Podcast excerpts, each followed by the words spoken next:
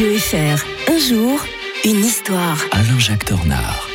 Bonjour Alain-Jacques Tornard. Bonjour Mike. Enfin bon de 55 ans en arrière aujourd'hui, on va revenir en 17 octobre euh, 1968. hein. vous avez peut-être encore euh, l'image euh, en tête, hein, ces athlètes noirs qui levaient le poing lors des Jeux Olympiques de Mexico. hein. Oui, on est le 17 octobre 1968. Alors, vous voyez, tout à coup, il y a l'année 1968 là, qui nous éclate à la figure, Mhm. avec tous les souvenirs qu'ils nous ont laissés, pas seulement en France, mais aux États-Unis. C'est pour ça que ça explique euh, l'attitude de Tommy Smith et John Carlos, euh, champions du 200 mètres, qui montent sur le podium à la première et à la troisième place. Mais au moment où retentit l'hymne américain et s'élève la bannière étoilée, ben, ils baissent ostensiblement la tête, lèvent leurs poings gantés de noir, et par ce geste, qui signera d'ailleurs la fin de leur carrière, hein, tout Ouais. simplement, Ah oui, ça a été un scandale euh, ils, monumental. oui, hein. ils affichent leur soutien au mouvement antiségrégationniste américain des Black Panthers. Mm.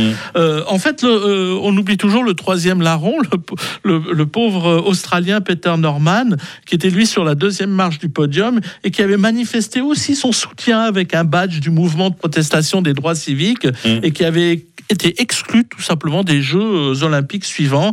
Euh, et quand il sera mort, ce sont ses deux compagnons là justement de de, de ce jour-là qu'il portera euh, en terre, ses deux amis afro-américains en 2006 pour la petite histoire. Alors il faut bien penser que cette année-là, c'est euh, ben euh, c'est aussi la mort de Martin Luther King. Ça explique aussi hein, ce, Mhm. euh, ce- Ah oui. cette ambiance hein, qui est mort à 39 ans, 39 ans, assassiné dans un motel de Memphis le 4 avril par un repris de justice.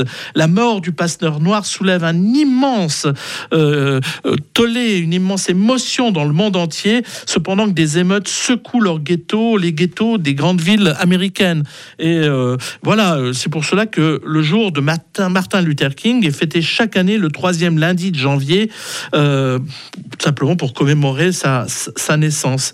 Euh, il avait reçu, il ne faut pas oublier, le, le prix Nobel de la paix en 1964. C'était, ouais.